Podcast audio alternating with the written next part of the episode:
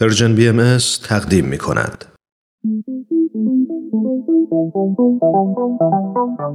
صبح یه روز تعطیل با وجود تمام مشغله ها فارغ از همیشگی دغدغه ها با چند تا از همکاران و دوستانمون توی جمع کوچیک و صمیمی یه گوشه از این استدیو دور هم جمع میشیم تا با هم گپی دوستانه بزنیم و در کنار هم لحظات شادی رو سپری کنیم خوشحال میشیم که میزبان شما باشیم تو این جمع جمعه ها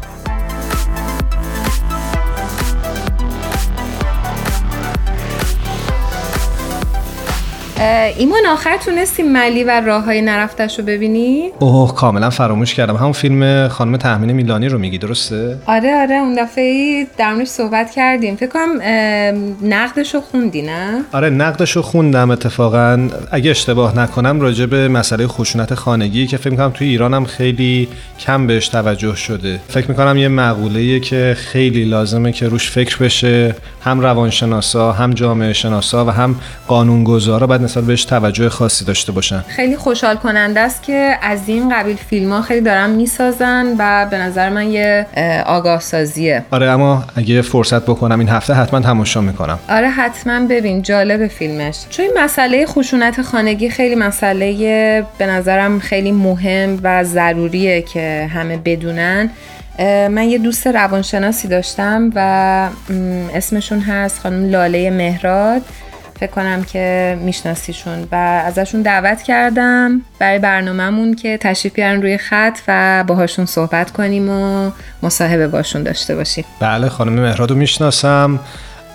شمارشون رو دارم بچه اتاق فرمان. بله بله من اومدم دادم و فکر می‌کنم که دارن آماده می‌کنن. بسیار خوب پس ما یه موسیقی کوتاه میشنویم تا خانم مهراد روی خط با ما همراه بشن. بله بریم.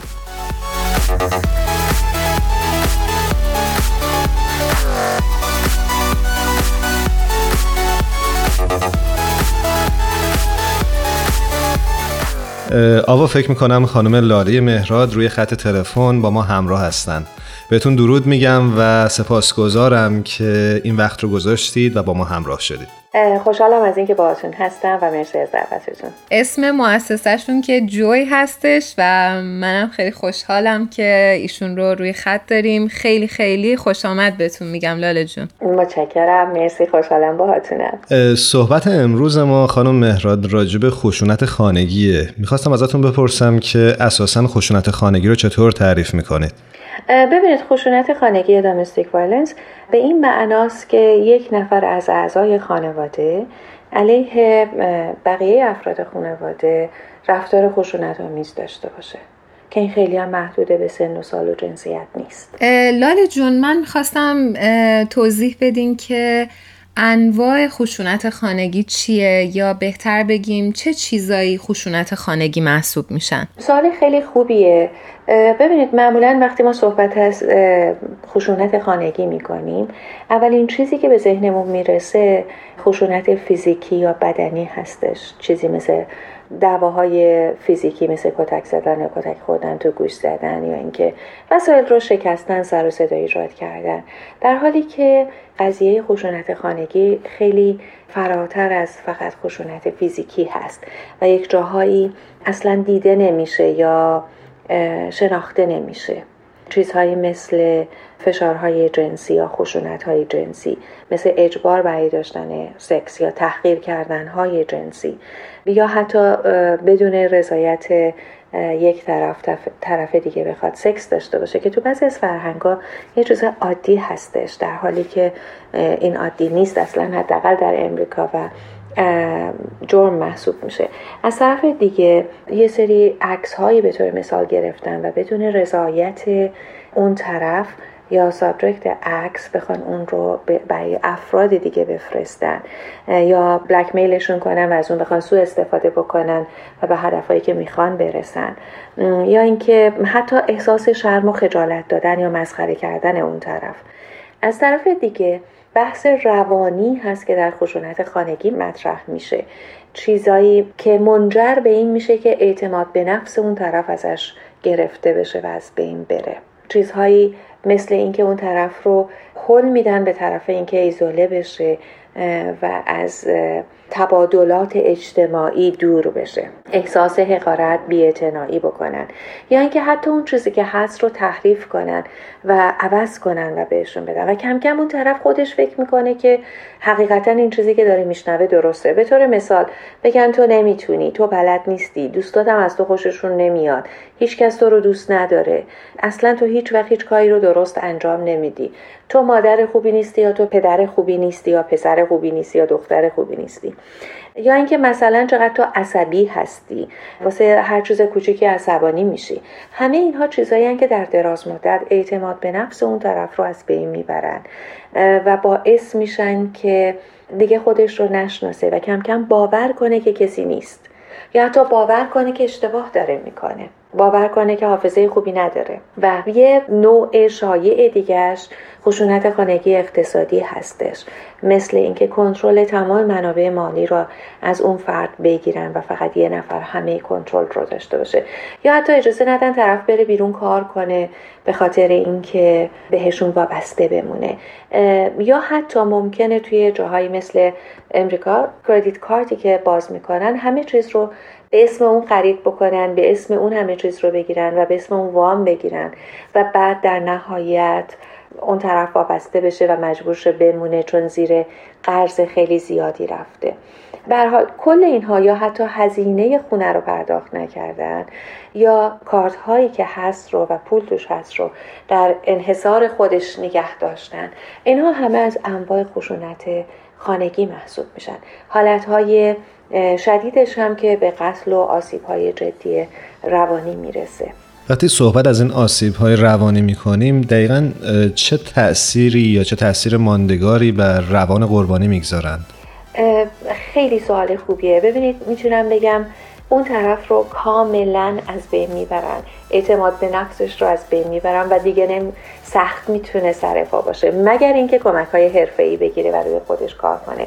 ببینید وقتی که کسی نسبت به خودش شک کنه توی فکرش توی حسش توی رفتارش توی بدنش توی مدل بودنش. خودش رو زیر سوال ببره دیگه نمی‌تونه توی روابط اجتماعیش خودش رو نشون بده چون دائم باید خودش رو پنهان کنه. رابطهش با خودش خوب نیست. در نتیجه دائم داره خودش رو سرکوب می‌کنه و سرزنش می‌کنه و احساس گناه در خودش ایجاد می‌کنه. و وقتی که شما احساس گناه در خودت ایجاد می‌کنی در واقع می‌خوای خودت رو مجازات کنی. چون گناه یعنی یه کار بدی کردم و حالا احساس گناه دارم بهش پس باید مجازات بشم. مجازات تنبیه تنبیه درد داره. پس برای خودم درد ایجاد می‌کنم. تو رابطه اجتماعیم هم که موفق نیستم. فکر می‌کنید که چه چیزی از این فرد باقی میمونه؟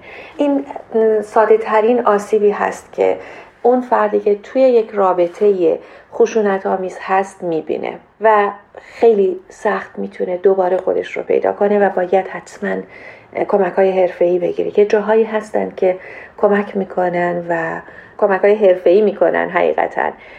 هم از نظر روانی دوباره بازسازی بشن و هم از نظر فیزیکی. یه بخشی از این آسیبایی که این افراد می‌بینن همینطوری که اشاره کردم مشکلات اقتصادی هست.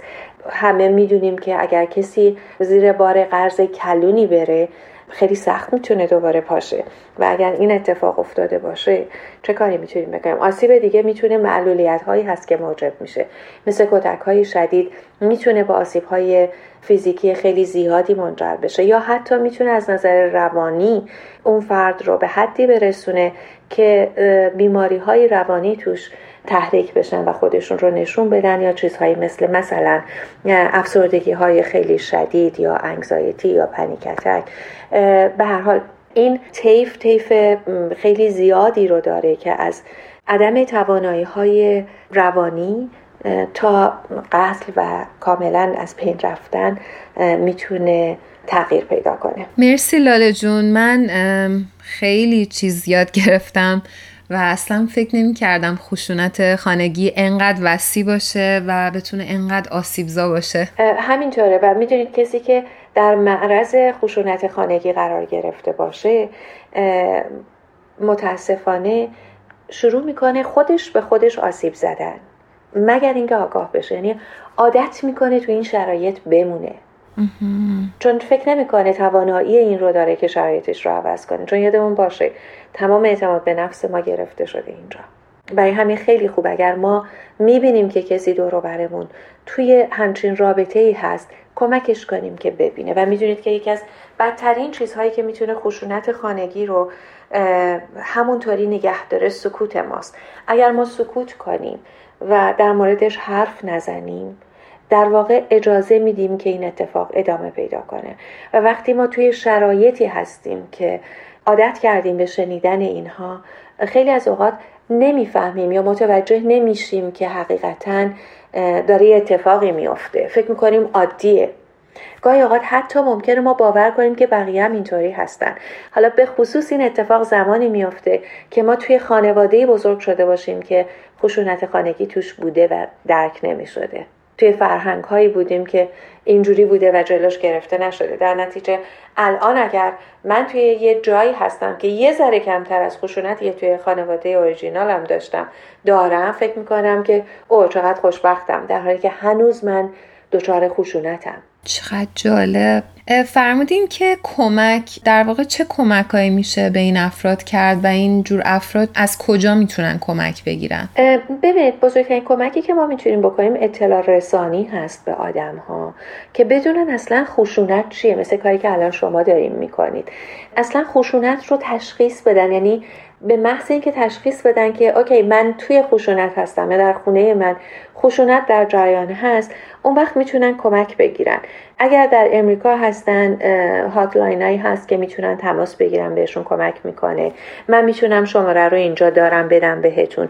شماره یک هشتصد 799 72 33 1 800 799 72 33 و یا 1 800 787 32 24 اینها هاتلاین هایی هستن که می‌تونن تماس بگیرن باهاشون و اطلاعات رو بگیرن و بهشون کمک می‌کنن. ما می‌تونیم به معلمین به پزشکان آموزش بدیم که یا اطلاع رسانی بکنیم. اگر با همچین شرایطی مواجه شدن حتما اطلاع بدن حتما گزارش بدن. که این بچه ها دارن آسیب می‌بینن توی خونه و مثلا این شرایط هست. خیلی از اوقات وقتی ما قربانی این خشونت ها هستیم مثلا خجالت های خانوادگی باعث میشه که ما چیزی نگیم. بچه ها گروه های دیگه ای هستن که خشونت روشون اعمال میشه ولی حتی تشخیص نمیدن که خشونت هستش. برای اینکه یا تو این شرایط بزرگ شدن یا باز از ترس اینکه بدتر بشه اوضاع این کار رو نمی‌کنن. به هر حال کمک های حرفه‌ای.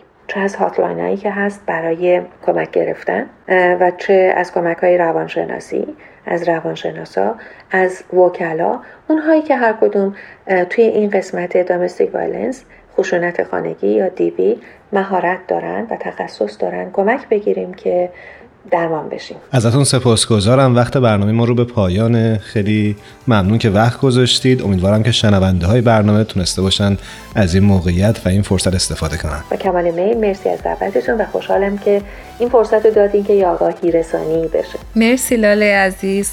امیدوارم که شنونده ها خیلی خیلی خوشحال باشن از این گفتمان. مرسی از شما. خدا خدا نگهدارت